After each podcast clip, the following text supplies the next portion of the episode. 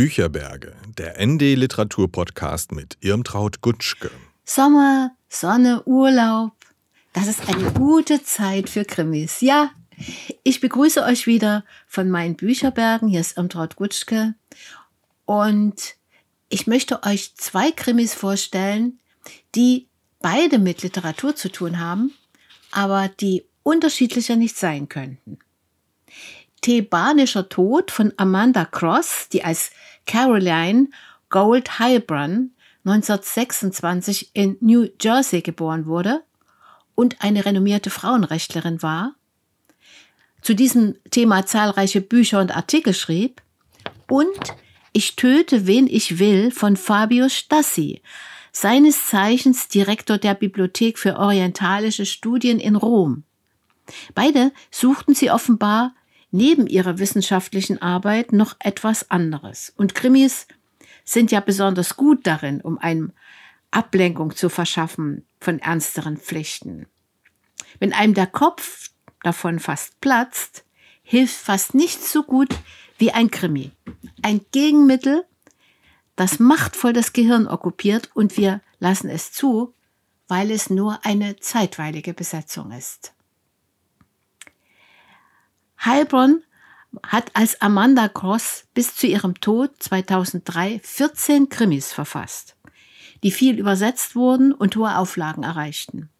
Jetzt wird sie vom Schweizer Dörlemann Verlag wiederentdeckt. Ein besonderer Reiz dieses, ihres Buches Zebanischer Tod liegt für mich gerade darin, dass es in den 70er Jahren spielt.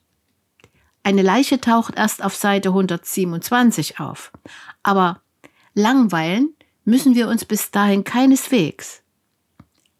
Mit ihrer Amateurdetektivin Kate Fenster hat die Autorin eine eindrucksvolle Gestalt geschaffen, eine selbstbewusste, hochgebildete Frau, die anders als viele Kriminalisten in der Gegenwartsliteratur in ihrem Wesen völlig intakt und integer ist. Sie ist eine feministische Literaturwissenschaftlerin wie die Autorin und ist völlig frei in ihrem Denken. Von dieser Freiheit ist der Roman durchströmt, der im Original 1971 erschien vor dem Hintergrund eines fast 30-jährigen Krieges, der manchen vielleicht gar nicht mehr im Bewusstsein ist und in dem man manche Parallelen zur Gegenwart entdeckt. Nordvietnam gegen Südvietnam ein Stellvertreterkrieg der Großmächte. Da taucht zu Beginn des Romans ein verängstigter Neffe bei Kate Fensler auf, der keinesfalls zum Militär eingezogen werden will oder gar nach Vietnam geschickt. Deswegen hat ihn sein reicher patriotischer Vater rausgeschmissen. Er hätte ihm ein ruhiges Plätzchen im Pentagon verschaffen können, aber der Junge meint, Wer nicht gegen den Krieg protestiert, ist dafür. Fast gleichzeitig wird Kate aus einem Mädchengymnasium angerufen, dem T-Bahn, daher der Titel, in dem sie selber gelernt hat. Die Direktorin bittet sie inständig, ein Seminar zu leiten über Antigone. Die Schülerinnen des letzten Semesters haben sich dieses Thema ausgesucht. Diese Schülerinnen sind schon anders, als es zu Kate Fensters Zeiten war. Damals wurden zwar auch schon Jüdinnen aufgenommen, heißt es im Buch, allerdings nur aus begüterten Familien. Aber niemand wäre in langen Hosen oder Sandalen gekommen. Wie Konflikte daraus entstehen, äh, dass einerseits äh, der konservative Geist in dieser Privatschule für Mädchen äh, bewahrt wird oder dass die Schule aus diesem Geist heraus entstand und dass andererseits die Schülerinnen selber Druck machen für fortschrittliche Ideen, das macht das Buch so spannend. Kate Fenster durchschaut das alles. Verdammt konservative Haltung nicht. Aber ihr Herz schlägt für den Aufbruch. Der Roman war eine gesellschaftskritische Stellungnahme zu seiner Zeit. Heute durchdenkt man ihn natürlich in Bezug auf die Gegenwart und man fragt sich, ob die kleine fortschrittliche Schicht dieser Intellektuellen in der USA inzwischen bequem geworden ist, nachdem zum Beispiel feministische Forderungen erfüllt worden sind. Im Roman ist diesbezüglich erst einmal etwas durchzusetzen. Wie Kate Fensler Kreativität und kritischen Geist der Schülerin unterstützt und welche Rolle dabei die Antigone-Interpretation spielt, liest sich inspirierend. Die Diskrepanz zwischen dem individuellen Urteil und den Konventionen der Gesellschaft erscheint als ewiges Problem, was es ja auch ist. Das individuelle Gewissen und das Gebot des Staates war ja nicht nur ein Thema für griechische Dramatiker. Auch Amanda Cross hatte Lust, es zu durchdenken. Der Buchumschlag zeigt zwei Hunde, die sich an einem Buch zu schaffen machen.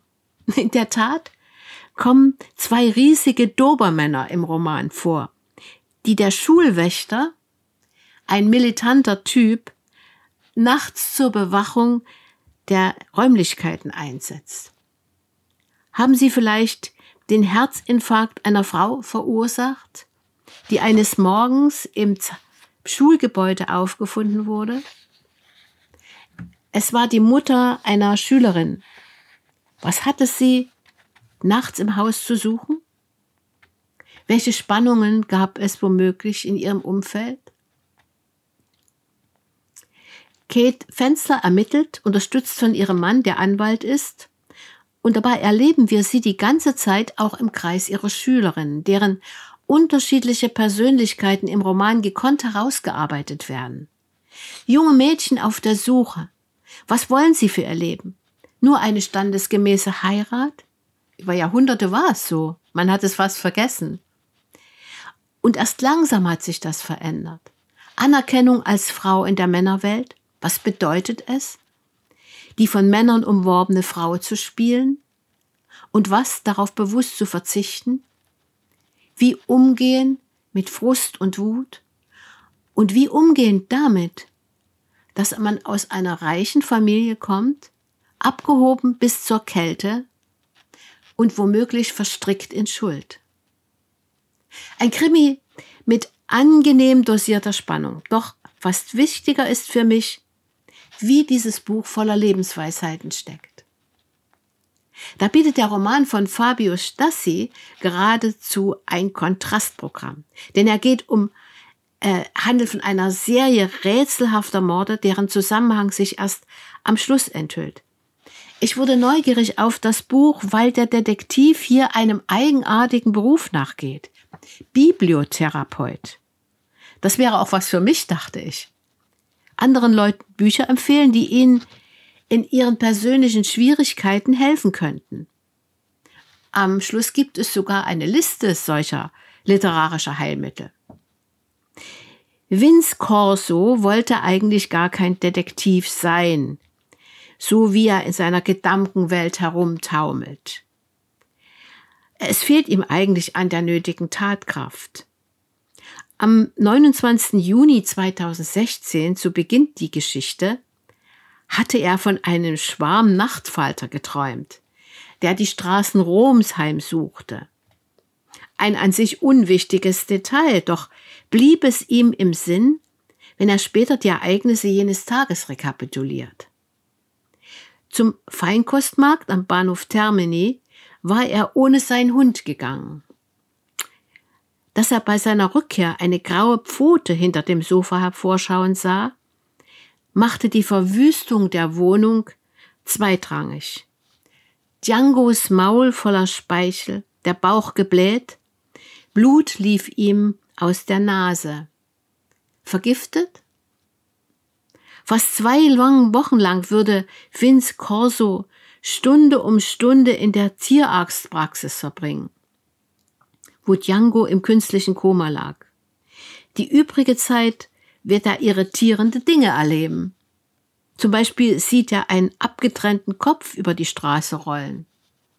Ein teuflischer Unfall mit einer Straßenbahn. Da denke ich doch sofort an Bulgakows Roman Meister und Margarita.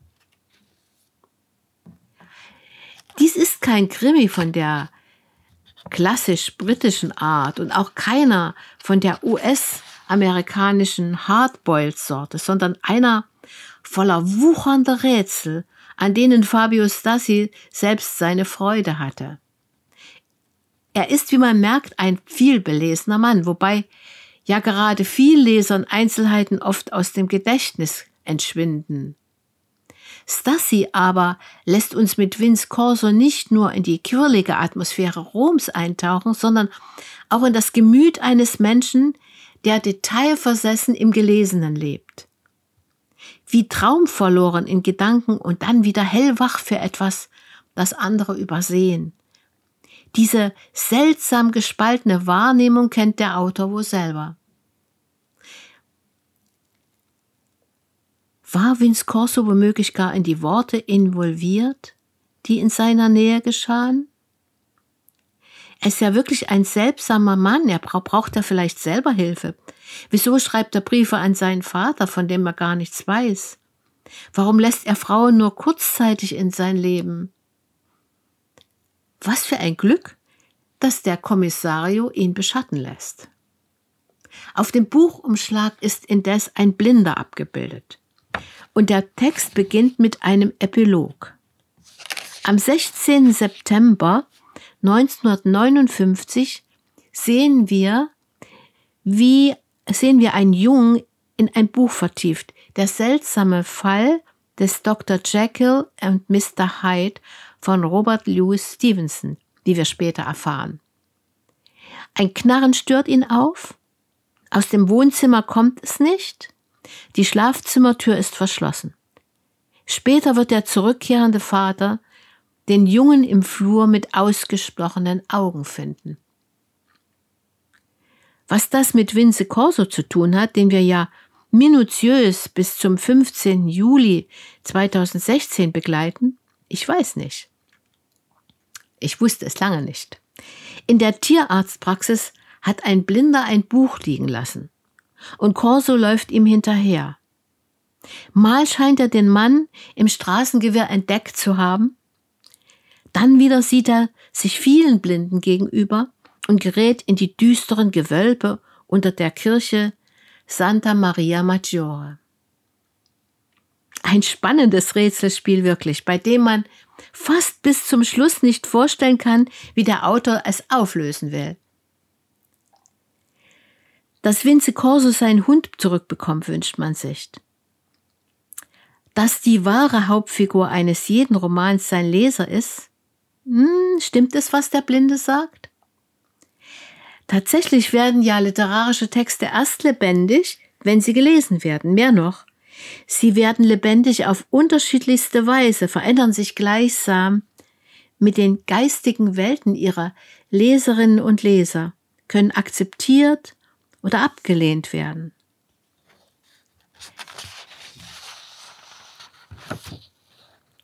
Ja, ich erzählte euch ja beim letzten Mal äh, von meinem prägendsten Leseerlebnis, Jamila von Chingiz Aitmatov.